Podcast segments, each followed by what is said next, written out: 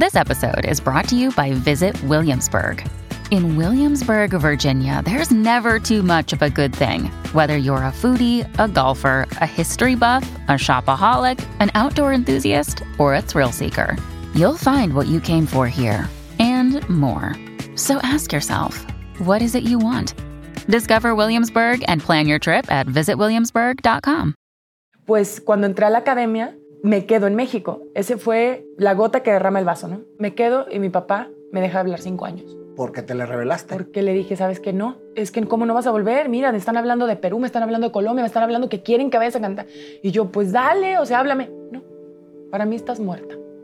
Aquí no vuelves y si te quieres quedar allá, porque para él ser actriz o dedicarse a los medios, como, como todas las ideas que tiene la gente de antes, es ser, ¿no?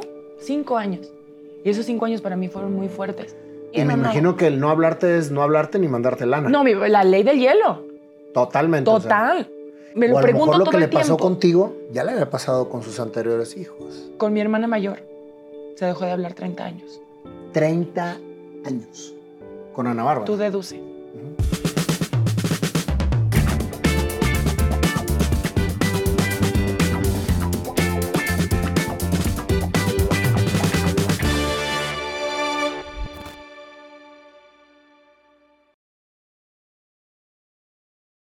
Esmeralda, qué gusto tenerte por aquí. Igualmente, qué La gusto verdad- conocerte. Gracias. Oye, la verdad es que yo soy tu fan porque tienes una gran voz. Y Gracias. sé que estuviste en la academia, que ganaste la academia. sí. Y la verdad es que es, es poca la gente que, que sale de la academia y tiene una carrera eh, constante y exitosa como la que tienes tú ahorita, porque creo que has sabido leer muy bien el mercado y has ido navegando precisamente por, por cómo puedes realmente explotar tus talentos, ¿no? Entonces, este, platícame un poquito, primero, ¿en qué, ¿en qué etapa estás de tu carrera? Ahorita estoy en una etapa pues muy interesante. Ahora sí, como mencionas, me he dejado llevar. La vida me ha puesto las oportunidades, me he ido preparando, he ido madurando y ahorita estoy explorando la conducción. Estuve en un programa de regional mexicano, que bueno, yo canto música mexicana, mariachi. ¿Te gusta la me música encanta, mexicana? me encanta, me encanta, o sea, interpretar lo que dicen las canciones, Es que contar historias. ¿verdad? Sí, es muy fuerte y aparte México es como muy dramático, ¿no? Sí. Todos somos como que muy así como de corazón grandote.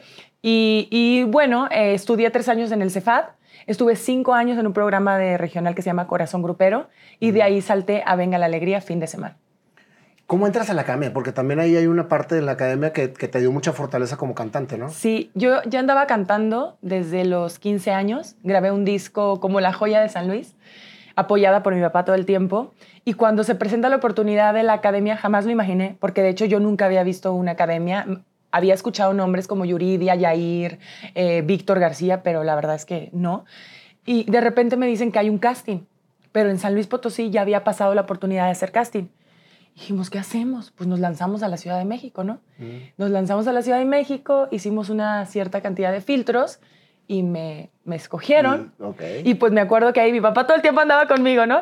Y ya ni me tocó despedirme de él porque fue todo tan rápido. Fue entras tú, entras tú, entras tú, bye, que te traigan tu Y te- ropa y te y te, encierran y metes, eso. te encierran por cuatro meses Ujú. y ya no vuelves a saber de tu familia, cierto, por am, los domingos, que son los shows, que de repente, pues, ya sabes, el reality en sí es más show que, Claro, que la claro. música como tal. Digo, es todo un poco porque es una preparación muy completa, pero tú estás esperando el domingo y ahora con qué sorpresa me van a, me van a salir. Sí, porque todo, todo es incertidumbre, no sabes ni qué va a pasar, Sí, sí, sí, pero yo, o sea, imagínate la figura tan importante que es mi papá, que yo sentía emoción, pero mucho nervio y miedo que se apareciera los domingos. Y me lo traían todos los domingos. Porque sabían que era tu talón de Aquiles. Ajá, ajá, Entonces, tu papá ha sido una figura muy importante en tu carrera. sí, Platícame, Esmeralda, ¿de dónde eres? Eres de San Luis, de ¿verdad? San Luis Potosí. ¿Cómo fue tu infancia? Uy, mi infancia. Em, mira, ay, pues hasta qué etapa me iré. A la que te acuerdes. Mira, vivimos en una casa alejada de, del bullicio y de la falsa sociedad, ¿no? En una montaña, solita la casa de mi papá. Al principio esa casa, la verdad, estaba muy fea, abandonada. Y ahí llegó mi papá con mi mamá y yo soy la primera de cinco hermanos. La primera de cinco hermanos, Sí. o la más grande. La más grande. Entonces ya llegamos, este, mi mamá eh, pues se adaptó al, al, al estilo que tenía mi papá, pues ranchero, ganadero, agricultor y a empezar de cero, ¿no? pues ahí crecí en esa casa, eh, chiquita, alejada de todo, eh, y después ya vino mi hermana, que le llevo una- un año y medio. Eh, fueron etapas complicadas, porque de entrada para ir a la escuela, chiquita, pues me tenían que llevar, el camino era de tierra negra, y sabes que la tierra negra se hace lodo. Entonces salir de ahí si llovía, y antes llovía muchísimo, era bien complicado, y mi papá me llevaba en el caballo al kinder. ¿en el caballo? En el caballo, porque caminando a veces era imposible, ¿no? O de plano quitándote los zapatos y vámonos en el lodo para llegar a la escuela. Y así fueron mis primeros años, o sea, batallando. Te voy a hacer una pregunta que a todos mis invitados les hago. ¿A qué soñabas o jugabas cuando eras niña y estabas en tu intimidad? Bueno, yo era muy niña, o sea, jugaba a las muñecas, pero también veía los certámenes de belleza y yo me iba al cuarto a verme en el espejo y hacer, ya sabes, a modelar, a hablar, eh, como si me preguntaran a mí, o sea, como que mi sueño era ser como modelo o algo de la tele, pues. Desde chiquita traía como o sea, esa espinita. traías, traías el, el- el feeling. Sí, de hecho me, me cachaba mi mamá varias veces y era de, ¿qué estás haciendo, Tiki? Porque me dicen Tiki. Así le digo yo a mi hija. No es cierto. Tiki, así le decimos todos. la Por Tiki. Pues sí, Ah, la más chiquita. Ajá. Entonces era, ¿qué estás haciendo? Yo, nada. O sea, me daba muchísima pena, pero pues en realidad ya Pero tenía. era tu mundo y ahí estabas completamente ya, ya segura y te tenía la semillita. Ajá, ya tenía la semillita. Y, y, pues ya mi papá notó que yo quería ser artista. De cierta manera, y a él le encanta la música vernácula. Admira a Pedro Infante, Lucha Villa, Lucha Reyes, todos esos cantantes de la época de oro. Entonces, tú vas a cantar y tú vas a cantar. Y, lo que te dicen Wow. impacta mucho en tu mente, en tu corazón y mira cómo Y se va forjando el ya, destino. ya aflorabas buena voz. Más tenía, me decía mi papá, tienes muy bonito color de voz, pero hay que vocalizar. Hay que vocalizar, hay que ¿Tu papá vocalizar. era cantante? No, pero yo creo que le hubiera gustado ser cantante. Nadie de tu familia se dedica a la artisteada ni a las cantadas ni todo. sí, mi hermana, Ana.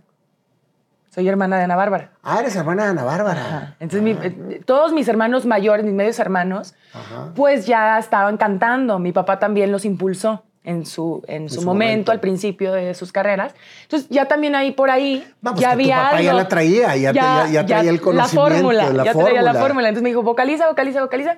Y pues mi voz fue creciendo y obviamente escuchando pura música y voces de, de esa época, pues fui como agarrando confianza y, y ahí fuimos empezando a... a- De cierta manera, tus medios hermanos te inspiraron. a- Sí, pues yo a- creo que ya eso importa mucho, ¿no? O sea, ya hay como una figura a la cual seguir, una figura a la que admiras y si está en tu familia más. Aunque no la veía, o sea, no veía tanto a mi hermana, solamente los cuentos de mi papá. Yo empecé con la primera y fue difícil, te cierran las puertas, ya te, ya te, ya vislumbrabas el panorama, ya decías, no va a estar fácil, pero hay que insistir, hay que tener disciplina, no te tienes que rendir eh, y ser fuerte. Qué importante es la figura paterna, sobre todo en los primeros años de que, que vas creciendo y que vas creyendo en tus sueños, ¿no? Sí, es muy importante. Pero a la vez muy... Mi papá es una persona muy conservadora y al ser la, la más grande también tuve muchas limitaciones. O sea, no, no era ser la niña, típica niña que se va y se divierte y se reúne con sus amigos, sino era de tú no eres del montón. Y tú te regresas a la casa y no quiero encontrarte en la plaza. O sea, conmigo hubo muchas... Restricciones. Restricciones, ¿Y le limitaciones. abriste camino a tus hermanos? Y le abrí camino a mis hermanos, ya la tuvieron súper fácil, los chiquitos. O sea, ya la que seguía de mi año y medio más chica, Ajá. ya está con el novio, pues yo así de que, ¡qué envidia! A mí no me tocó eso, porque siempre era la- vigilar, vigilada por mi papá y aparte pueblo chico, infierno grande. La gente sabe cómo es mi papá y, y el miedo que ejerce en nosotros, la importancia. Y era don Antero, vi a su hija en la plaza, estaba con un muchachito. Entonces llegaba a la casa y era, ¿con quién estabas? Y siempre eran como reclamos. Entonces, ok, entonces no lo hago y ya sabes, crecí muy miedosa. Muy miedosa, pero a la vez muy, muy arropada por el sueño de tu papá. Así es. Pero fíjate, qué importante es ahí identificar. Porque ahorita me dijiste al principio, antes de, antes de entrar a cámara, me decías, es que yo en realidad estoy gozando mucho el tema de, de la conducción, mucho el tema de la televisión, que es un poco lo que estabas precisamente visualizando cuando eras niña. Fíjate. Sí. Pero la parte del canto se te dio porque era el sueño de tu papá. Ahora lo entiendo. O sea, me gusta mucho, me gusta mucho la música, pero al final siento que mi papá quiso ser un gran artista, admiraba a grandes cantantes y actores del cine, pero, pero sí como que nos impuso muchas cosas, ¿no? Y ahorita sí me- a veces sí me sentía como forzadona, eh, tienes que ir y tienes que cantar y apréndete eso. O sea, él hacía mi show completito y era de, tú vas a entrar con esta canción y vas a terminar con esta canción, pero si yo quería opinar de que, oye, me gustaría esta, esa no va a pegar, ni se te ocurra, con esa no. Entonces, él elegía la lista de las canciones. Fíjate, ahora lo estoy, Claro. lo estoy como que concientizando. Y, y, y sí, o sea, en cierta manera digo, pues sí, estaba viendo el sueño de mi papá hasta cierta edad, ¿no? Y ahorita que ya tomé mis decisiones, que voy madurando, que estoy leyendo muchísimo, crecimiento personal, abrir la mente, conciencia, pues estoy haciendo lo que me gusta. Pero fíjate cómo las- una cosa te está llevando a la otra. Es que muchas veces precisamente seguimos un sueño de alguien más, pero ese sueño está construyendo tu verdadera misión. Sí, sí, sí. Y eso es precisamente como lo tenemos que conectar, porque muchas veces el hecho de sentirnos frustrados por estar dándole gusto a una persona nos priva de lo que realmente queremos hacer nosotros. Ajá. Y, Y yo me dejé llevar. y tú te dejaste llevar. Ahora, de cierta manera te dejaste llevar en algo que sí te agradaba o te sentías presionada por tu papá. No, sí me agradaba. O sea, sí me gustaba los aplausos de la gente, las sonrisas, el, el- cómo la gente recibe una letra de una canción, cómo impacta, cómo lloran, cómo se ríen. Eso me emociona muchísimo y creo que al final es mi misión, ¿no? El, estar en contacto y transmitir un mensaje positivo y, y sobre todo que he sido fuerte, o sea, para aguantar muchas cosas, porque bueno, si vamos como desarrollando un poquito la historia y mi papá es un ancla importante, pues cuando entré a la academia, eh, me quedo en México. Ese fue eh, la gota que derrama el vaso, ¿no? Digamos, ya a los 18 años yo digo, ¿sabes qué, papi? Pues me voy a quedar en México. Voy a aprovechar la oportunidad que me está dando Azteca de estudiar en el CEFAT, que es Escuela de Actuación, cosa que también me encanta, ¿no? Que va de la mano de contar historias. Eh, al final todo está relacionado, ¿no? Me quedo y mi papá me deja de hablar cinco años. Porque te le revelaste. Porque le dije, ¿sabes qué? No. No, es que ¿cómo no vas a volver? Mira, me están hablando de Perú, me están hablando de Colombia, me están hablando que quieren que vayas a cantar. Y yo, pues dale, o sea, háblame. No, para mí estás muerta. Aquí no vuelves y si te quieres quedar allá, porque para él ser actriz o dedicarse a los medios, como, como todas las ideas que tiene la gente de antes, es ser... Sí. Esa era su idea. Ah, ya te perdí. Imagínate nada más. vas a hacer. Y yo, no, papá, o sea, ¿por qué no voy a hacer las cosas bien? O sea, quiero ampliar el panorama, mis posibilidades y dedicarme también a la música, pero a la actuación, pero ya sabes, ir conectando y haciendo mis propias relaciones. No, cinco años. Y esos cinco años para mí fueron muy fuertes.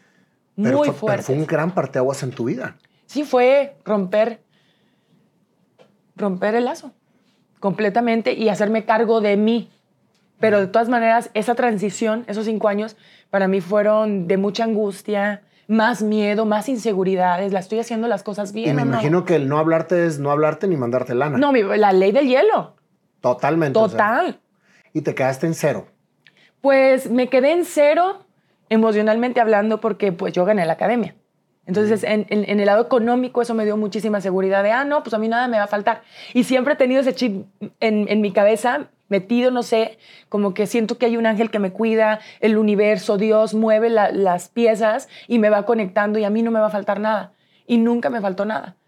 Solamente es esta relación que, que se rompió en ese tiempo y para mí fue muy complejo, no sé si para él, porque mi papá es muy orgulloso y, y, pues él sabe cuando te está dañando, pues es tu papá, te conoce mejor que nadie. Pero aquí el tema es precisamente el tomar la decisión ante todas las cosas. To- es que ahorita atrás. lo que estás diciendo es bien importante para toda la gente que nos está escuchando, porque hay muchos casos así. O sea, estamos ahorita en la brecha generacional entre los que pensábamos antes como pensábamos y las nuevas generaciones. Estamos en medio. Entonces, a ustedes les está, to- les está eh, tocando romper esas cadenas, Creencias. creencias, etcétera, en donde realmente tienen que evolucionar. Exacto. Y la evolución va precisamente hacia allá. Ajá. Entonces, imagínate tú si no hubieras dicho, me separo y voy a hacer lo que yo realmente quiero hacer. No. Te voy a hacer una pregunta. ¿Te gusta más cantar o te gusta más actuar y conducir?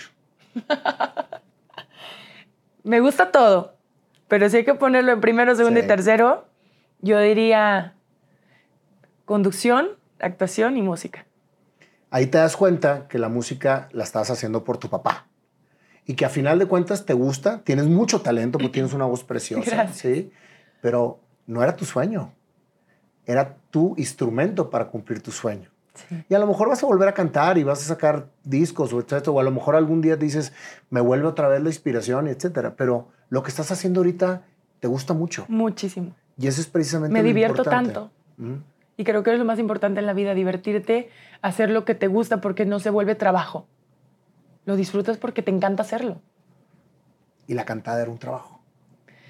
Pues de repente sí, porque era pues dejar de, de jugar o dejar, era, ¿sabes? O sea, madura, es su cosa seria. Y no es como jugar a cantar, no era, tienes que cumplir. Entonces yo maduré antes de tiempo, desde chiquita ya tenía como otra mentalidad, otra visión. Entonces los niños que se me acercaban o las amigas me parece así como que muy aburrido su plática porque pues yo estaba rodeada de adultos todo el tiempo, Ujú. De- de- sobre todo de señores. Señor, el de los caballos, porque también monto caballos de alta escuela. Ah, el, el padrino, que los caballos, eran puros señores. Y yo escuchando y todo, entonces ya, ya no, o sea, es, vamos a jugar y entonces, ay, qué aburrido, ¿eso qué?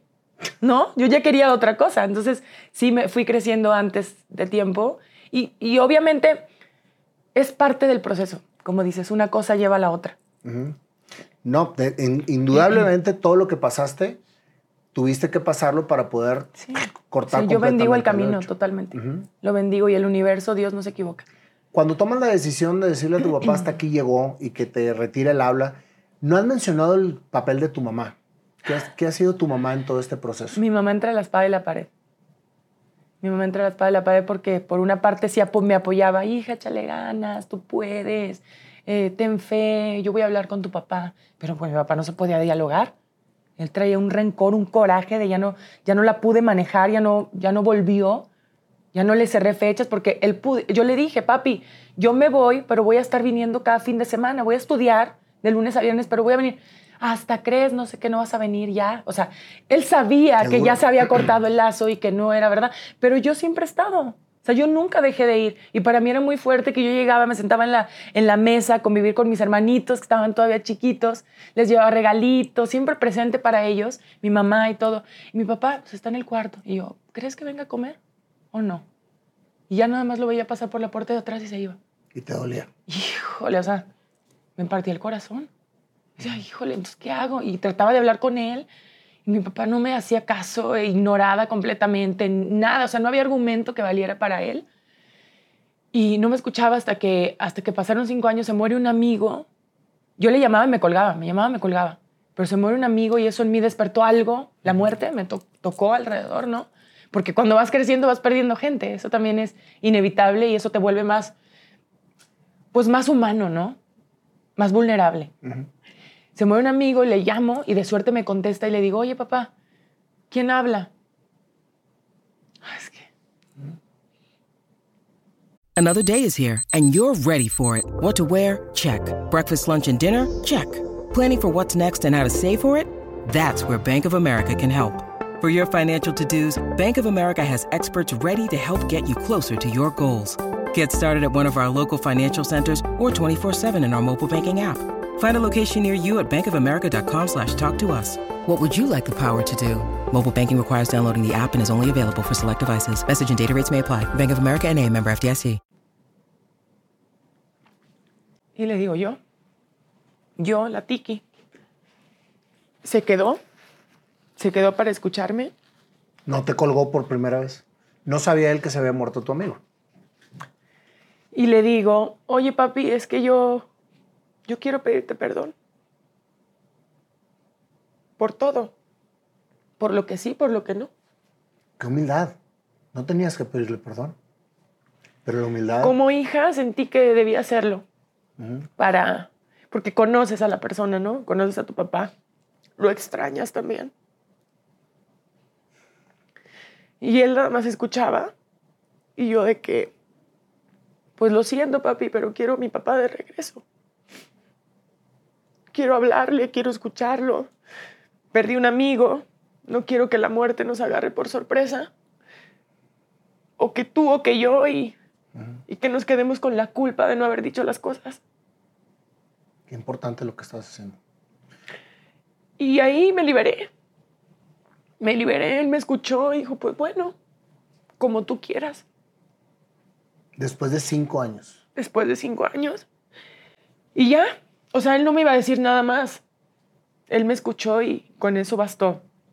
Para yo cambiar el chip, para, para, ya sabes, dejar de ser esa víctima o fluir con mis actividades, dar el 100, estar completa conmigo misma, empezar a conocerme, entenderlo a él, porque es bien importante. O sea, entender a las personas, decir, a lo mejor él fue un niño que no la pasó bien y todo eso lo desquitó con sus hijos y hay que tener empatía, entendimiento, ¿sabes?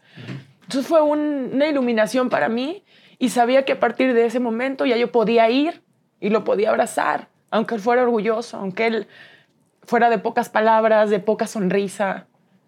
Y de ahí empezó a fluir todo. Pero mira, fíjate lo que, lo que hizo la humildad de tu parte de decir, te pido perdón ante algo que tú estabas completamente segura que era seguir tu sueño. No estabas haciendo nada erróneo ni nada fuera de. Sí. Estabas siguiendo tu sueño. Pero esa humildad que muchas veces nos falta a todos los seres humanos para poder dar el paso, es lo que a ti te libera. Tú te liberaste en el momento que pediste perdón, aunque sabías que no tenías nada que pedir perdón. O sea, simplemente era... No lo sé. no lo sé hasta el momento, pero era, pero para él... Era importante. Era importante. Es que ese es precisamente el entendimiento en donde todo empieza a aclararse. Porque si tú estás en tu macho y no tengo nada que pedirle perdón, pues y él está en su macho en que si no me pide perdón, no regresa, nunca te vas a arreglar. Pero nunca. Absolutamente. O sea, quien se vaya primero, nunca, porque la mente está cañón. La cantidad de pensamientos de peso innecesario que traemos encima, problemas de otras personas, vidas de tus papás, de tus hermanos. O sea, ahí cuando te das cuenta que de lo único que tienes control es de ti mismo, ahí te liberas. Y dices, yo decido con qué. Y esto no es mío, esto no es mío, y vamos adelante a empezar de cero. Pero llegar a esa claridad tiene que pasar precisamente, primero, por vencer el ego, de no acercarte a pedir. Y entonces, como dice la canción de, de Diango, el que habla primero es el que muchas veces ama más. Y no es que tu papá no te amara, te ama a su manera. Sí, a su manera. Pero el amor que tú le tienes a tu padre, que es un amor fuera de serie, hace precisamente que tú te acerques y pidas perdón. Y te aseguro que si él no te hubiese perdonado o hubiera seguido en su macho de no hablarte, no, nunca. Tú te hubieras sentido tranquila, porque ya lo hiciste, ya lo liberaste. Sí. Afortunadamente fue positivo y reaccionó. ¿Te llevas bien con él ya? Me llevo bien, me llevo muy bien con él. Sí. Mm, ahí está. O sea, yo procuro ser dueña de mis actos, de mis pensamientos, de mis sentimientos y le transmito mi cariño, mi apoyo constantemente. Él es como es y no lo voy a cambiar. Tiene 82 años, acaba de cumplir, pero mi papá lo recuerdo igual que siempre, con las mismas historias.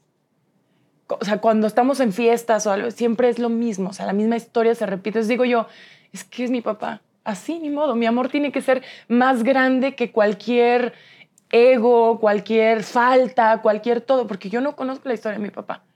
No la conoces. Yo no la conozco. O sea, él nunca abrirá su corazón porque él es así.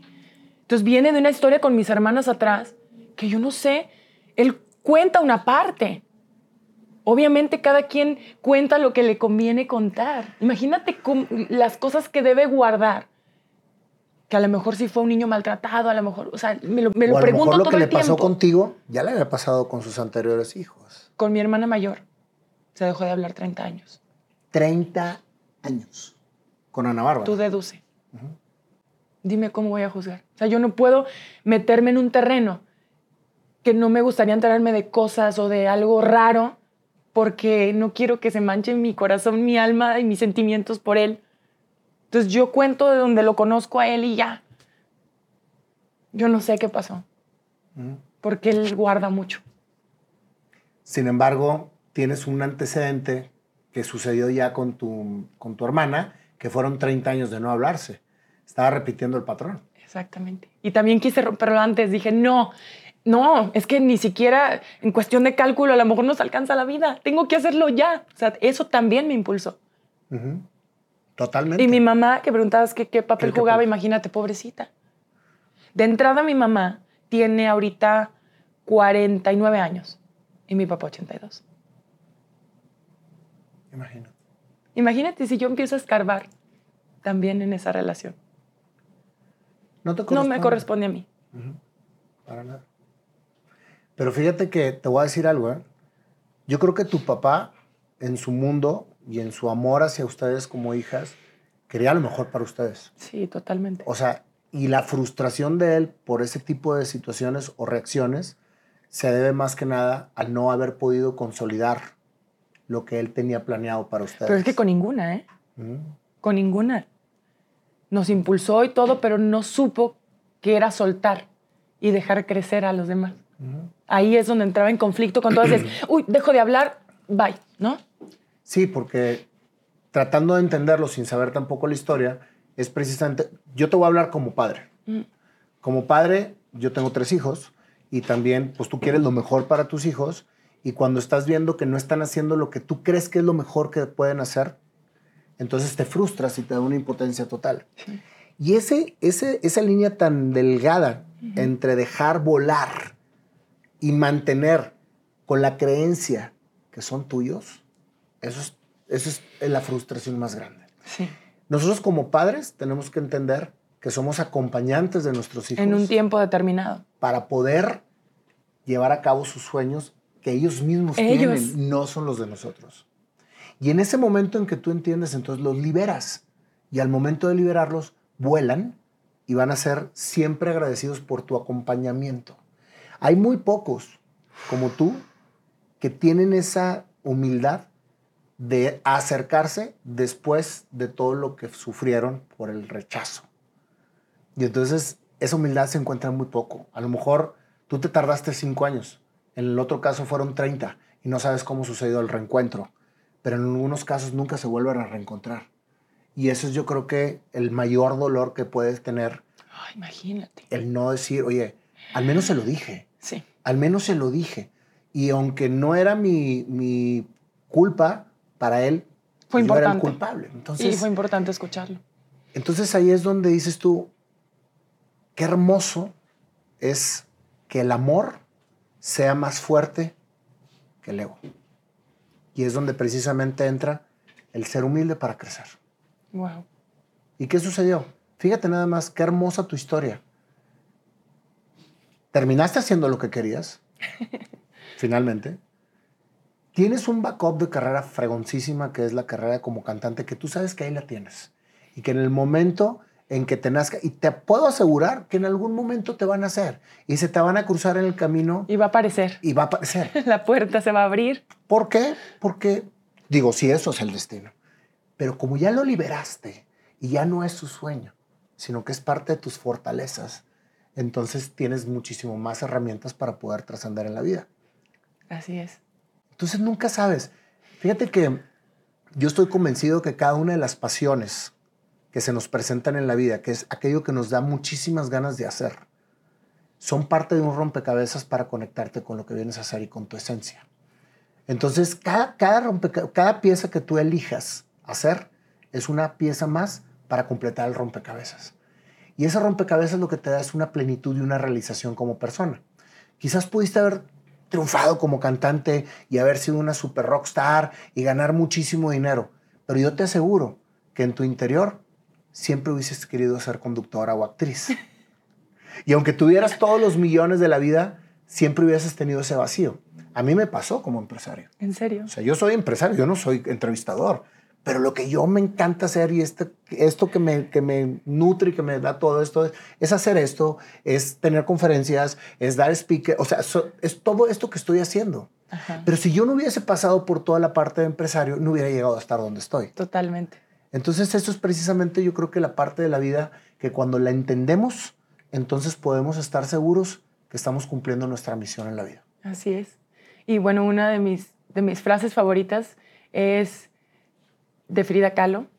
Pies para qué, lo, para qué los quiero si tengo alas para volar. Pies para qué los quiero si tengo alas para volar. Y mm, quiero ir por la vida ligera. Ligera. Viajar ligero. Y así lo hago en mi vida. ¿eh? En todo. O sea, ya no documento, ya nada, no guardo nada. O sea, lo di, lo tengo que decir. Me encanta platicar con las personas, escuchar sus historias, me fascina. Entonces, creo que a través de la televisión, de la cámara, de las redes sociales, uno puede conectar y, e inspirar a los que te están siguiendo, porque vivimos también en un país donde la sociedad te señala, te critica, es más fácil aplastar como los cangrejitos, ¿no? Hacerte hacia abajo y minimizar tus logros. Entonces yo crecí, o sea, ahorita es que te lo juro que es tan interesante todo este descubrimiento para mí, porque todo lo que de repente vienen y me cuentan y que está pasando y que el machismo y que, y que la envidia y la familia, todo lo veo, o sea, de hecho, vi una película que se llama Viva México. ¿La viste? No la he visto, pero, pero me dicen que está buenísima. Bueno, haz de cuenta que mucha gente, ¿cómo la viste? Es denigrante para los mexicanos. Depende de qué manera lo ves, ¿no? Al final, ni todo es mentira, ni todo es verdad. Claro. Todo es una cuestión de percepción. Yo lo que vi ahí dije, no manches, mi abuela, mis tías, o sea, ¿sabes? El típico comentario de como ven triunfar a alguien o que le está yendo bien, pero no se preguntan si esa persona la está pasando bien, porque ven que está en tele o que le está yendo bien o que está trabajando y que está en el gimnasio, que tiene disciplina, que tiene amor propio, que lee, que todo, o sea, como que encuentras el equilibrio en todas las cosas que haces y lo ven y nada más se preguntan, ella tiene dinero. Y los regalos de Navidad, por ejemplo, una vez un comentario de una tía, que los ponga todos ella, a ella le va muy bien comentarios así sutiles de toda la familia que digo, ¿por? Mejor, ¿por qué no me preguntan cómo lo hago? Si la estoy pasando bien. Para ellos también lograr grandes cosas, pero la mayoría de la gente vive en el conformismo y es más fácil decir, ah, es que tú, es que esto, o sea, criticar tu camino en lugar de decir, ¿cómo lo hizo? Me voy a acercar para ver si yo también puedo quedarme con algo positivo, algo que me ayude a crecer y salir de esto, ¿no? No, es más fácil hacer un montón y decir, no, es que tú eres mala porque te fuiste. Eres mala porque te va bien. Fuiste cruel. Me acuerdo cuando mi, mi abuelita, imagínate mi abuelita sus ideas. Yo venía, iba, mi papá enojado conmigo y todo el rollo, se sentaba a mi lado y me decía, y bien, ¿cuándo vas a regresar? ¿Cuándo regresas con tu familia? Mi abuelita. Y yo, este, no, pues ahorita estoy estudiando, eh, tengo objetivos, propósitos, o sea, no voy a regresar, era mi, mi, mensaje oculto, ¿no? Pero ella no lo entendía, era, ah, ok, ¿cuándo termina tu sueñito tonto? Eso, a lo que te estás dedicando y regresas a, la realidad. ¿Sabes que pues me no. preguntado, ¿y cómo, para qué quieres que regrese ahorita? Sí, pero te meten como ese, ese, ay, no sé, ese yugo, ese miedo de, es que tu familia, es que tu papá la está pasando mal, es que, ¿sabes? Entonces te van metiendo todos esos, esas etiquetas, comandos dentro de ti que, que dices, no me corresponde a mí. O sea, si sufre mi hermano, si su yo no, a mí no me corresponde venir a arreglar la vida de cada quien. Solamente la tuya. La mía. Y el amor propio tiene que ser conmigo. Y de aquí comienza todo. Y si yo, el ejemplo arrastra. O sea, si yo a través de lo que ustedes ven puedo sembrar una semillita de positivismo, de disciplina, de esfuerzo, de no rendirte, de hacer lo que te gusta, lo voy a, lo voy a transmitir porque esa es mi manera, porque si yo te lo digo, no me haces caso. O sea, estoy en una posición como bien complicada, porque si, si voy y empiezo a decir, oye, es que tienes que, ay, ya te parece que lo estamos haciendo mal, ¿verdad? Porque vienes de allá. Entonces, como que no lo toman bien. Es que sabes que Esmeralda, estamos, estamos en, un, en una sociedad, y no nada más en México, en el mundo, en el mundo en que vivimos más como víctimas. Eso. Y ese es el, el vivir como víctimas. Se ofenden de todo. De todo. se ofenden del que no vive como víctima. Eso. Entonces estoy, a ver, si yo ya abrí los ojos y Te voy a ayudar, o sea, quiero que tú también. Por supuesto, pero, ah, no. ¿Qué te pasa? Porque te me estás saliendo de, la, de, de toda la parte de la energía colectiva que todos mismos estamos haciendo. Y regularmente entramos en los chantajes sentimentales en donde cuando nos dejamos llevar por ellos, entonces truncamos nuestros sueños. Y no hay nada más frustrante que eso, Esmeralda. Eso me pasa a mí. ¿Mm? Eso no, me pasa. No te pasa. Tú ya tú, tú despertaste bueno, sí, pero y tú estás en una constante evolución. pero si me quedo como mucho rato eh, escuchando eso, o sea, de verdad eres tu entorno. O sea, sí te intoxican. Porque no hayas, si, si para acá o para allá, porque todo causa incomodidad.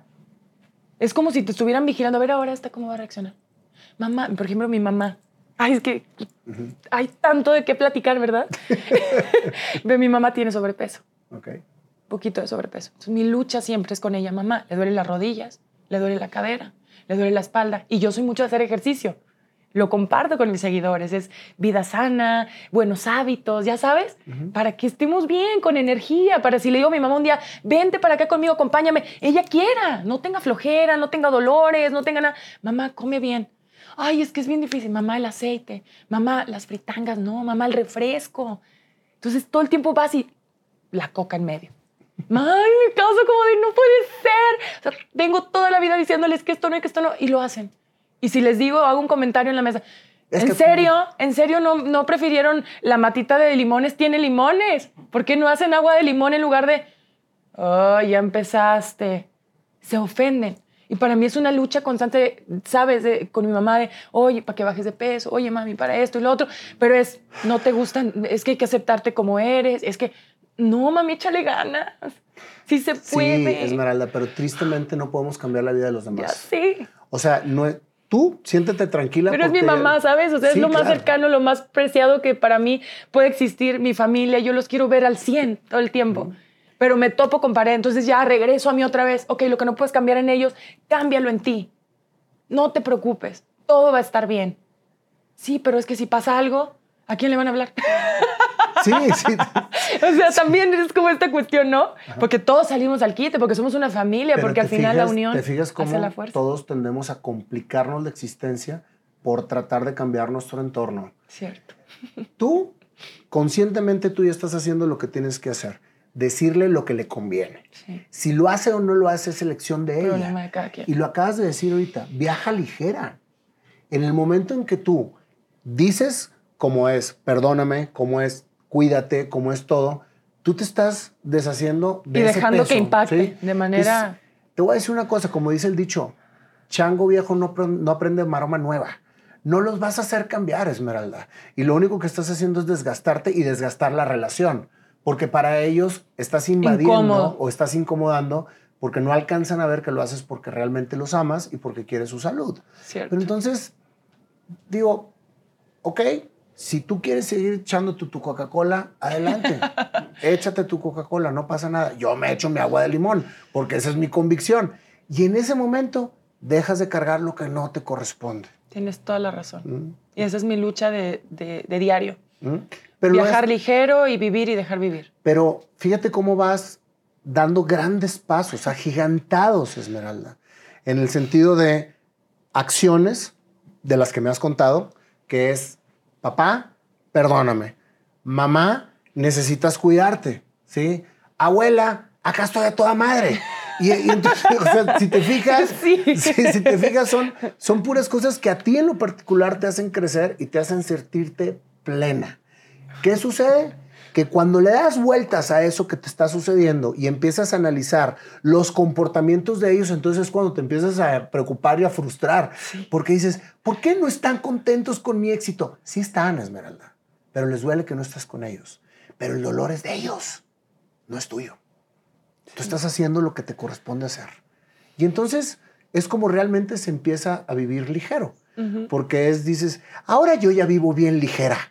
Pues, te falta todavía aligerarte Me falta más, como pueden darse cuenta. Definitivamente, pero lo padre es tenerlo consciente y tú transmitir. Yo creo que la mejor manera de poder transmitir cosas positivas es precisamente lo que tú estás haciendo, darlo a los demás. Y ya. Pero y ya, y ya. Y ya. Se acabó. Las cosas son como son. Pero tendemos mucho nosotros, y te, y te lo digo, y hablo en plural porque yo también soy comunicador y tenemos una responsabilidad muy grande entre toda la gente que nos hace el favor de seguirnos. Sí. Tendemos a decir, es que tienen que hacer. No. No, oigan, estoy haciendo esto, me está dando resultado. Punto. Eso es lo mejor que podemos transmitir. Sí. Porque- y, lo, y lo intento, te lo juro. Es, Sí, es- claro, pero Es pan nuestro de con- cada día. Pero Y- hay, que, hay que disfrutar y hacerse consciente del presente. Total. De hecho, hay un libro que me encanta, El Poder de la Hora. ¿Ya lo leíste? Tolle, claro. Es que me más, ha dado es, es por- uno de mis, es uno de mis libros de cabecera Sí. que regularmente leo porque a mí me cambió la vida con ese libro. A mí también. Es más, todas mis conferencias las empiezo diciendo, tenemos que ser conscientes que el segundo que estamos viviendo es único y irrepetible y que lo que nos toca vivir ahorita es parte de nuestro pasado. Entonces imagínate nada más conscientes de eso, Esmeralda. Tú y yo nos estamos regalando parte de nuestras vidas. Exactamente. En y este mira, momento. Y qué cosa tan impresionante, tan maravillosa, que es vivir en el presente, en el, el poder de la hora, ¿no? Ahora, pero que al mismo tiempo se va quedando atrás. O sea, esto que te estoy Ah, claro, diciendo ya. ya. está siendo pasado, o se sea, y ya es pasado, y ya no importa, o sea, solamente ahorita, o sea, abrázate, ámate, sé tú, diviértete, estamos de paso. ¿Qué te gusta que vivamos? ¿100 años? ¿A lo mucho? Entonces, ¿de qué valió? ¿Valió la pena O hacerlo? 35. O 35, o, O- o sea, o 10, o nadie- 15. nadie Estamos sabe. en la misma, en la misma línea de salida. A todos, porque mi papá decía, no, es que ley de vida, es que yo estoy grande, yo me voy primero. Se le murió una hija de 27 años, se van y, o sea, estamos en la misma. Al, al- al venir al mundo, no sé si nosotros elegimos venir al mundo, estamos en, las- en igualdad de condiciones. Te puedes ir mañana y así. Entonces, sí hay que ser muy conscientes de nuestros actos, sí hay que dar mucho amor. Yo creo que es bien importante dar mucho amor, que no se nos olvide y ser agradecidos. Pero da amor cuando te nace dar amor. Sí. No. Pero es que si tú eres un ser de amor, no es cuando te naces, es que tú vibras en el amor. Entonces, con, con quien sea que te encuentres, ellos van a, los que van a conectar van a estar cerca de ti. Totalmente. Hay gente que no se va a dar cuenta, va a pasar de largo, no le tocaba coincidir contigo. Porque no está, no está viviendo consciente en el ahora. Es increíble, y ahorita volviendo al tema, y cuando dices vibrar en el amor, cuando tú vibras en el amor, todo tu entorno es amor, aunque a veces no se vea como amor. Fíjate nada más qué importante. Si tú vas en la calle, pasa un güey y te mienta la madre, ¿sí? Y entonces tú dices, me mentó la madre. Claro. Y te clavas, entonces te empiezas a meter en su ciclo, Pero es que afectó tu ego. afectó tu ego, pero fíjate nada más. Si en ese momento dices, a ver, si este güey me- si, si este güey se me metió y no choqué, posiblemente pude haber chocado 100 metros después si él no se hubiera metido. Lo amo. Ya. Así, o sea, obviamente no conoces al güey, no. Pero si cambias la mentada de madre por un agradecimiento, en ese momento entonces estás vibrando amor. Aunque la otra persona ni siquiera, y al, otro, y al otro a lo mejor te mentó la madre y para él todo el tiempo, todo el día va a estar diciendo, y es que la vieja que se me atravesó y, le va a platicar a, a todas las ya personas que... supéralo. Es- Exacto. Pero fíjate cómo podemos nosotros escoger cualquier camino. O sea, Siempre. más bien, o eres todo el tiempo te estás quejando y estás siendo víctima de lo que te ayer sucedió. justo sí. escuché unas eh, afirmaciones que hablaban de lo mismo. O sea, qué curioso cómo todo se conecta, porque decía que, ok, eh, ¿te duele algo? Di que eres saludable. O sea, cámbialo, Sí, concientízalo y di, totalmente. eh, ay, sentí coraje contra eso. Ah, Siento amor. O sea, piénsalo unos segunditos y dale la vuelta. Dale la vuelta todo el tiempo. Y es así como debemos vivir. Y ese es precisamente lo que te hace vivir en una armonía, Sí. en una vibración de amor. Positivo. Es que suena muy romántico decir, yo soy un ser de amor y a todos los que me rodean les doy amor. No, me doy amor a mí. Y es que es difícil también, Mayo, mantenerte cuerdo en un mundo de locos, ¿no? Porque no. O sea, es como, y, y entre más vas cumpliendo años, creciendo, madurando, tu, tu círculo se vuelve más pequeño, ¿sí o no? Totalmente. Porque nada. Porque estás escogiendo con quién quieres estar. Calidad, no cantidad. Totalmente. Y entonces ahí dices, a ver, si ya estoy consciente de la hora, y estoy consciente de que a cada persona con la que estoy, estoy regalándole parte de mi vida, con quién quiero estar ¿Con quién?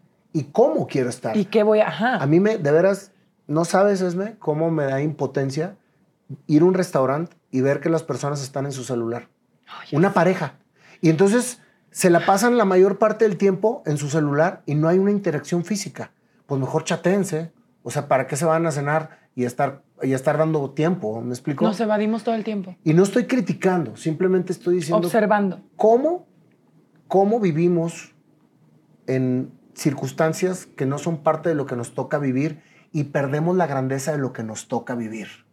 O sea, el hecho de estar platicando, de vernos, de sentirnos, de, de estar transmitiendo, es una hermosura que Dios nos da. Qué hermoso, sí. ¿sí? Sí, totalmente. Entonces, cada persona que se presenta en tu vida, agradecele, porque esa persona se presentó en tu vida. Ah, sí, yo digo que soy una alumna eterna. A mí no me interesa ser maestra de nada. O sea, yo quiero preguntar todo el tiempo, encontrarme con los maestros, que todos son maestros a mi alrededor y que me enseñen y que, y que me muestren el camino, sus vidas, su... O sea, me encanta ser curiosa.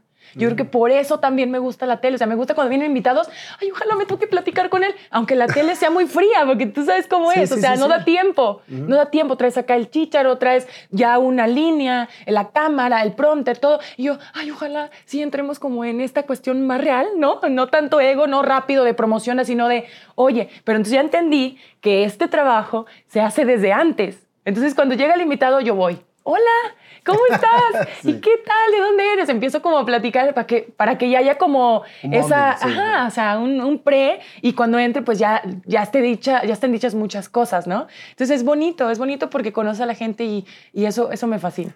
Porque tú lo estás permitiendo. Porque tú te lo estás permitiendo. Porque puedes ir a trabajar y puedes estar en tu En mi celular. y decir, yo no hablo con nadie, me llaman a escena, voy y se acabó como lo hacen muchos. Oye, te digo quién, quién ha sido parte fundamental en mi, en mi desarrollo, en mi entendimiento y así, porque ha sido una guía increíble que Dios me puso en el camino, mi pareja, ¿Mm? Johnny Sigal, que también es cantante. Johnny Sigal. Ajá. Ok. Él es un ser maravilloso. Desde que me conoció, lo conocí en la academia. Ah, Tenemos también fue 12 años juntos. 12 años. ¡Qué maravilla! Sí. Y los dos compartiendo. Él vio mis penas, mis alegrías, mis, mis miedos, mis frustraciones y él estaba siempre ahí de, tú puedes y tú eres. Me enseñaba a redactar emails porque de repente yo no me atrevía, o sea, de que, ay, que le voy a mandar un email al no sé qué de no sé qué de, de Azteca de Televisa, no sé qué, es que no sé qué decir. No, pues empieza a leer más, a leer más. Aquí está el libro. Aquí está el otro libro. Y el otro libro, hasta que ya me encantó leer y, y el ejercicio, viendo a la, a la gente que le rodea, porque él es un ser que vibra muy bonito. Pero fíjate lo que acabas de decir. Qué importante es la pareja. La pareja. O para enaltecer tus sueños o para tronarlos. Sí, y sí, hacemos muy buen equipo. Nos admiramos, nos comunicamos de una manera increíble, es es súper positivo. Obviamente tenemos nuestras altas y nuestras bajas, como todas las parejas, pero ha sido un soporte tan importante para mí. Y no sabes el gusto que me da escuchar a alguien hablar de su pareja. Yo tengo 25 años de casado. En serio, felicidades. y ya estamos en extinción, porque realmente los, los matrimonios duraderos cada vez están más en extinción. No tenemos paciencia. No tenemos paciencia. Pero nosotros, mira, siempre eh, acordamos que nunca nos vamos a ir a dormir sin darnos un beso. De salir de la casa sin un beso. Oye, eso te lo dan en las pláticas prematrimoniales, ¿eh? ¿En serio? Te lo prometo. No es cierto. Te lo prometo, te lo prometo. Eso que tú estás haciendo sin que hayas tomado prematrimoniales, siempre te lo dicen. Porque es tan. La cama es tan grande cuando no estás bien con tu pareja. Uy, no, no, no. Es- o sea, es, olvídate. Entonces es bien importante Un estar mar. bien con tu pareja. Pero ahí te va algo que a lo mejor no tenías consciente. Si tú no hubieras cerrado el ciclo con tu padre, quizás no tuviera la pareja que tienes. When you need mealtime inspiration, it's worth shopping Kroger, where you'll find over 30,000 mouthwatering choices that excite your inner foodie. And no matter what tasty choice you make, you'll enjoy our everyday low prices, plus extra ways to save, like digital coupons worth over $600 each week. You can also save up to $1 off per gallon at the pump with fuel points. More savings and more inspiring flavors make shopping Kroger worth it every time. Kroger, fresh for everyone. Fuel restrictions apply.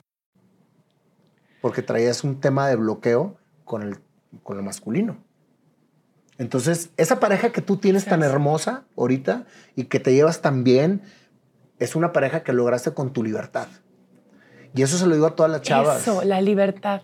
Qué importante esa palabra. También acordamos que tenemos que ser libres, Totalmente. unidos. No somos medios. Somos dos enteros con sueños, con ganas de vivir la vida y nos apoyamos y nos admiramos y te aplaudo y, y- y eres, sabes, te digo todo el tiempo lo importante que eres para mí, pero ojo, yo sin ti puedo vivir. Claro. Sin ti puedo vivir. Pero te digo una cosa, Esmeralda. Desgraciadamente, cuando una persona no termina de cerrar su ciclo, ¿sí?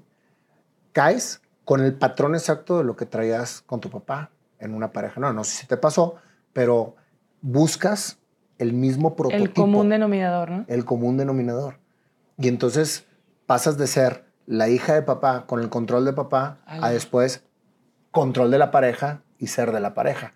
Y es una frustración espantosa que muchas parejas llevan relaciones tóxicas por codependencia de sus parejas, porque buscan ese vacío que no han logrado tener en sí mismos, lo buscan en otras personas. No, qué fuerte. Sí, pero es la realidad. Entonces, esto que me acabas de decir de tu pareja es, haz de cuenta que la cereza del pastel sobre lo que has logrado con tu individualidad y con tu realización personal. Y te aplaudo, y le aplaudo a él por haberse Lo tienes que encontrado. conocer, te va a caer muy encantaría- Por supuesto, me encantaría, porque sé que vibra igual que tú, porque lo estás transmitiendo. No es de mentiritas, porque muchas veces dicen, ay, me llevo tan bien con mi pareja. Y tú te das cuenta que no se lleva bien con su pareja, güey. ¿Sí me explico? Y estoy súper bien. Y sabes que no es cierto, que están viviendo una actuación para embonar en una sociedad que te exige que para ser exitoso tienes que tener una pareja buena. Pero cuando eres Pero a tú- veces es mejor solo que mal Ah, acompañado. no, pero por supuesto. Pero el caso es que nos da, a veces sí se dan cuenta. O sea, yo siento que sí te das cuenta de todo, porque en tu, en tu intimidad, en tu casa, sabes cómo es tu pareja, sabes cómo es la persona que te pero acompaña. te ciegas. Pero exacto, pero prefieres ir en automático y ay, me hago de la vista gorda y no pasa nada y él es así, no lo voy a cambiar. ta, ta, ta. O sea, ojo, estoy leyendo un libro que te lo recomiendo, que es como una terapia de Walter Rizzo, ¿lo ubicas? Sí, claro. Eh, se, se llama el libro De tanto amarte, me olvidé de mí. Ay, qué bueno. Creo qué que buen- así se qué- llama el qué título. buen- Bueno, es como una terapia porque él te confronta con tus miedos de tu, que tu pareja es así, tu pareja tiene este patrón, ta, ta, tal. Pues, ¿qué haces ahí? Huye, porque a ti tú no lo vas a cambiar, lo que me decías al principio, tú no lo vas a cambiar. Él es así, él necesita ir a terapia y ayuda profesional. Tú no lo vas a hacer. Entonces, vete, sé libre. ¿Pero qué crees? No los dejan. Yo ya tengo varios casos de, de mujeres que han vivido con narcisistas, con sociópatas, con psicópatas. No sabes qué historias tan aterradoras. Acabo de entrevistar a una persona el viernes, precisamente en Monterrey, el viernes pasado, que decía, nos cegamos. Ay, Dios, qué Todo el tiempo duro. estamos sufriendo, pero, Pero los necesitamos. Hasta que se nos cae el velo y decimos, "¡Ah! ¿qué está sucediendo? Entonces, a mí Qué me- bueno que se caiga el velo, porque ¿Y muchas y veces no cómo se sucede. cae el velo? Escuchando historias de quienes estaban en ese tipo de relaciones. Por eso a mí me encanta invitar mujeres empoderadas que ya salieron de ese tipo de relaciones tóxicas Wow. para que vean las que están en esa situación. que nunca es tarde. Que se puede, que Claro. nunca es tarde, que nunca es tarde. Porque ahorita lo que estabas comentando es cierto. Qué hermoso es escuchar a una persona hablar de su pareja con libertad, diciendo, somos un entero, cada quien con sus sueños. Y esa es precisamente la máxima expresión de la pareja. El- la confianza, el hecho de poder ser, el hecho de poder expresar y que cada quien tiene su libre albedrío. Yo no, es, no te estoy cuidando ni eres mío. Cada quien hace lo que quiere hacer, Pero, ojo. decidimos estar juntos y respetarnos cada y día. amarnos. Cada día, porque mira, qué, qué complejo ese tema, porque constantemente los seres humanos nos estamos transformando. Entonces, también hacía una pregunta Walter Rizzo al principio. ¿Estás enamorado del que conociste o del que es ahora? Uf, súper pregunta. Porque imagínate, si tú misma te estás transformando y tú misma te estás conociendo todo el tiempo, ya no eres la misma, ahora imagínate lidiar con alguien con un mundo de emociones diferente, pero que lo sigas amando en el tiempo, es que te gusta, ¿no? Este camino que eligieron juntos. Y te gusta esa persona, te gusta su, su alma que no se contamina, su ser, su, su brillantez, su Y luz. te digo algo, es la única manera en la que puedes realmente envejecer con esa persona. Porque la belleza se acaba, Exacto. porque el carácter cambia, porque aflora la realidad de las personas. No es lo mismo andar que vivir con él. ¿Crees que, algo en el tiempo queda intacto Sí, dentro de cada ser? la esencia. Esa esencia que es la que te enamoraste. No es la física, no es la química, es la esencia.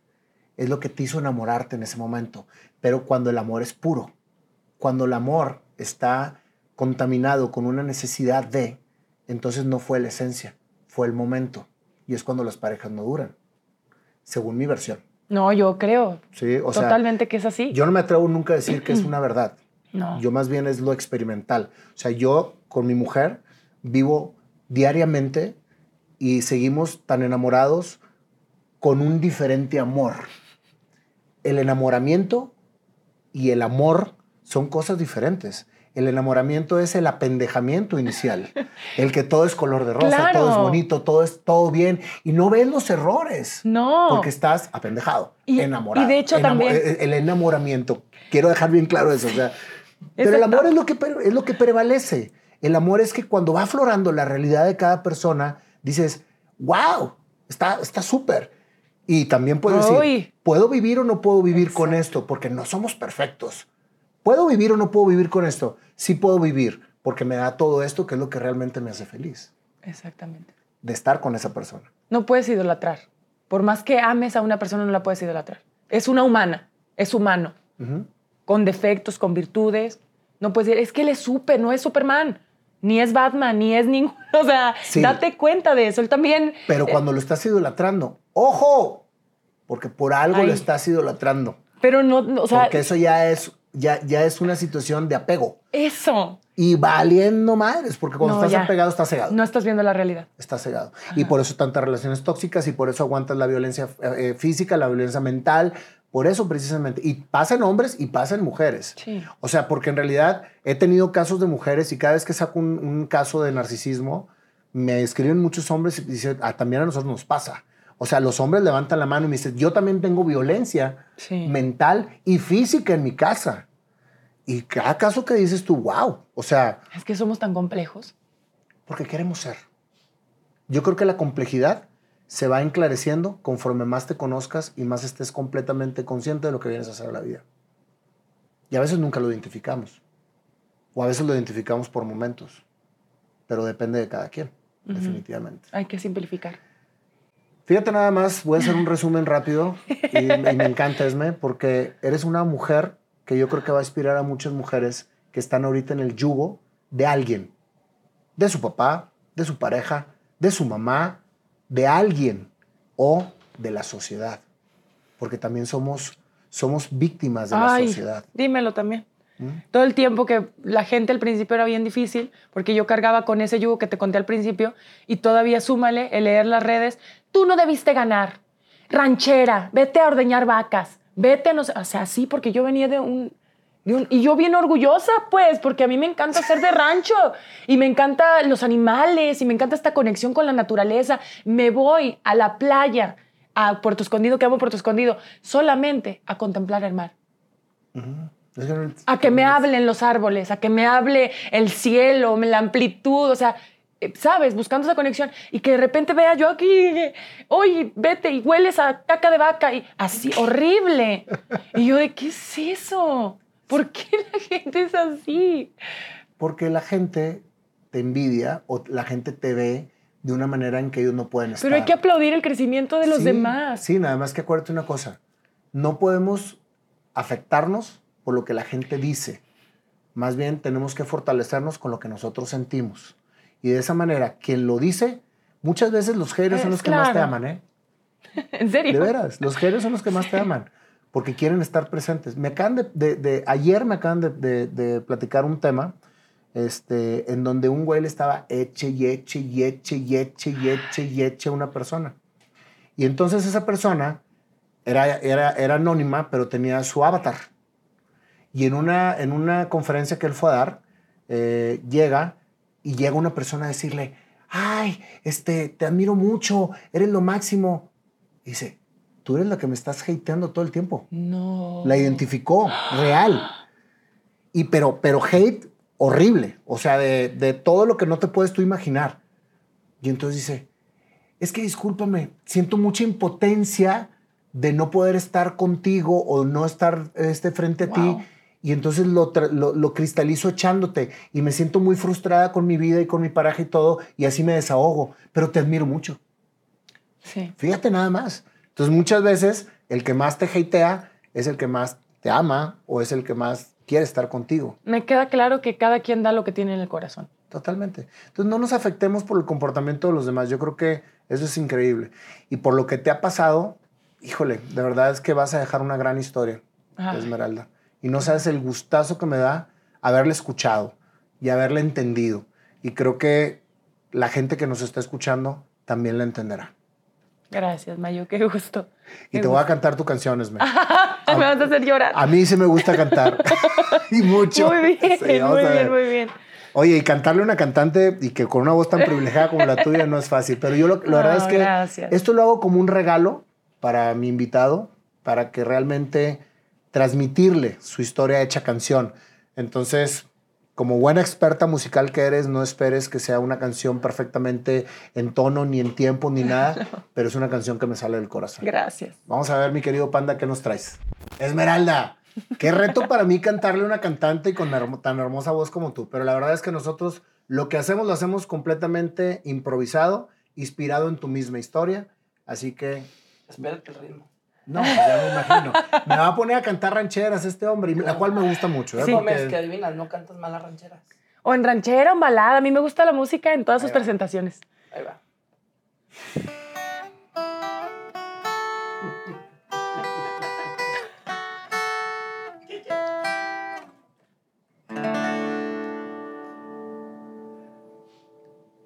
Esta es la historia de una niña que creció con las vacas entre caballos en un pueblo allá arribita. Su padre la llevaba a la escuela en su caballo. El lodo negro, Esmeralda llegaba a estudiar. En su soledad, ella soñaba con la tele, con la conducción, con la actuación. Pero, ¿qué pasa? Que empezó a cantar.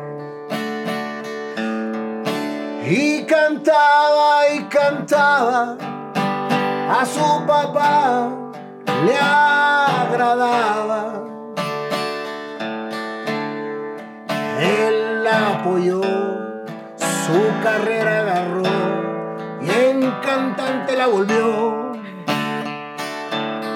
Esmeralda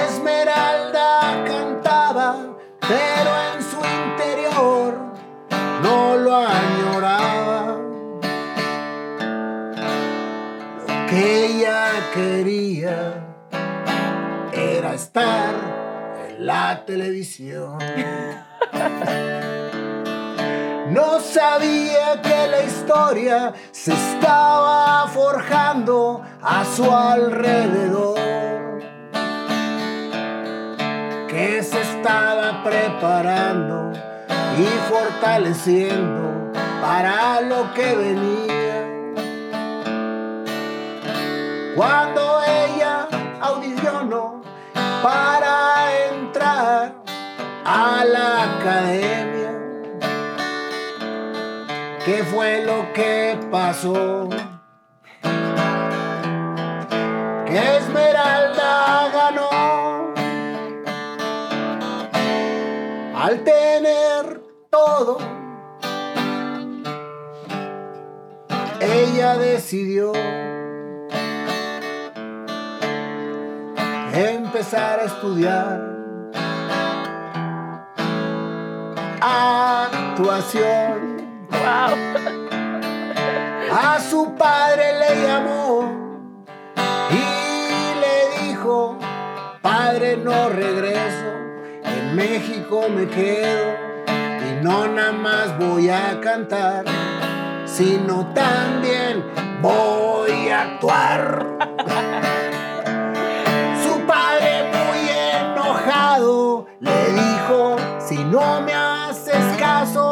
Vas. Aquí no regresas y Esmeralda lloraba y a la vez soñaba con lo que ella quería hacer. Ahí empezó la diferencia de encontrarse, de valorarse, de hacer lo que ella quería y dejar hacer el sueño de su papá. Qué tristeza ella sentía porque lo amaba y lo respetaba. Pero el amor por sí misma fue más fuerte que lo demás. La historia siguió. Esmeralda logró lo que de niña soñó. En actriz se volvió conduciendo programas y ya no cantó. Poquito sí, pero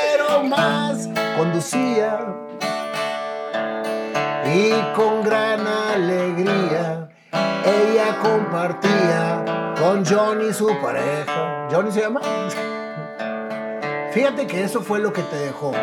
Aparte de desarrollar tu voz como cantante, el encontrarte a tu pareja ideal y con todo lo que tu papá te enseñó y te retó, entonces hiciste a un lado todo lo que estabas cargando y fuiste tú, Esmeralda. Y fuiste tú la que empezaste a aflorar. Empezó a aflorar esa niña con esos sueños. Y eso te fortaleció y te hizo ser la mujer que ahora eres.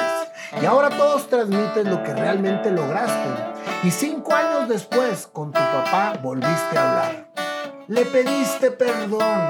Le pediste perdón y es un acto de humildad que te hace que salga del corazón lo que realmente eres como persona.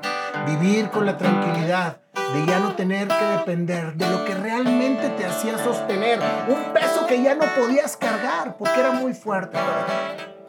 Pero eso es lo que te hace estar aquí. Y ahora tienes una gran responsabilidad en transmitir todo lo que tú estás viviendo. Es pura energía positiva. Y tu madre desde allá, orgullosa está de ti. Nunca la vas a cambiar, pero la vas a acompañar. Y eso es precisamente con todo tu entorno lo que te falta y lo que tienes que hacer. Acompañar nada más, no tratar de cambiar. Y esta historia se termina con gran admiración a una mujer que lo hace de corazón, amarse a ella más que a la razón.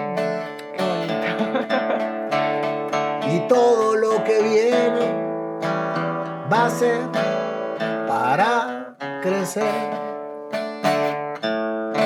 y agradecer a tu padre, a tu madre y a todos los que te enseñaron a ser. Sin comprender muchas veces por qué eso dolía,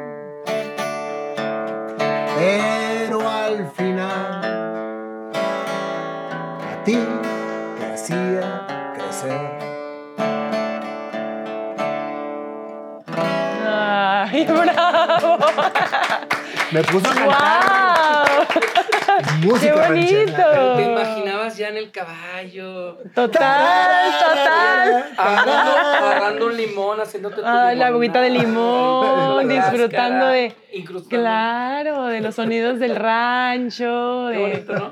Hermoso, gracias. No, gracias a ti por compartirnos tu historia y por ser tan transparente, Esmeralda, porque el- todo lo que acabas de decir va a tocar muchos corazones. Es- Esperemos que sí. Y eso es precisamente lo bonito de estas historias. Y qué bonito que tengas este espacio donde podamos abrir el corazón, porque normalmente todo es tan rápido, tan automático, que muy difícilmente uno se puede mostrar con esa historia real, ¿no? A, a- Claro. a las personas. Y fíjate que esas historias reales son lo que más le podemos dejar a las personas que nos hacen el, el- el favor de seguirnos y de ver qué es lo que realmente podemos dejar. Sí. Y ¿verdad? tu humildad que has demostrado aquí en cámaras, porque esto va a llegar a millones de personas. Gracias. esta Esperemos. historia. Y, y- y que tengas esa valentía de platicar algo tan, tan íntimo. Ahora puedo, antes no podía. O sea, ese pequeño instante donde se me cerraba la garganta, o sea, eso ya no me impedía hablar. No podía hablar. O sea, era un mar de lágrimas, porque es complicado hasta que ya. Cada vez que lo haces, gracias. Muchas gracias. Gracias, gracias. Esmeralda. Gracias, gracias. Gracias, chicos.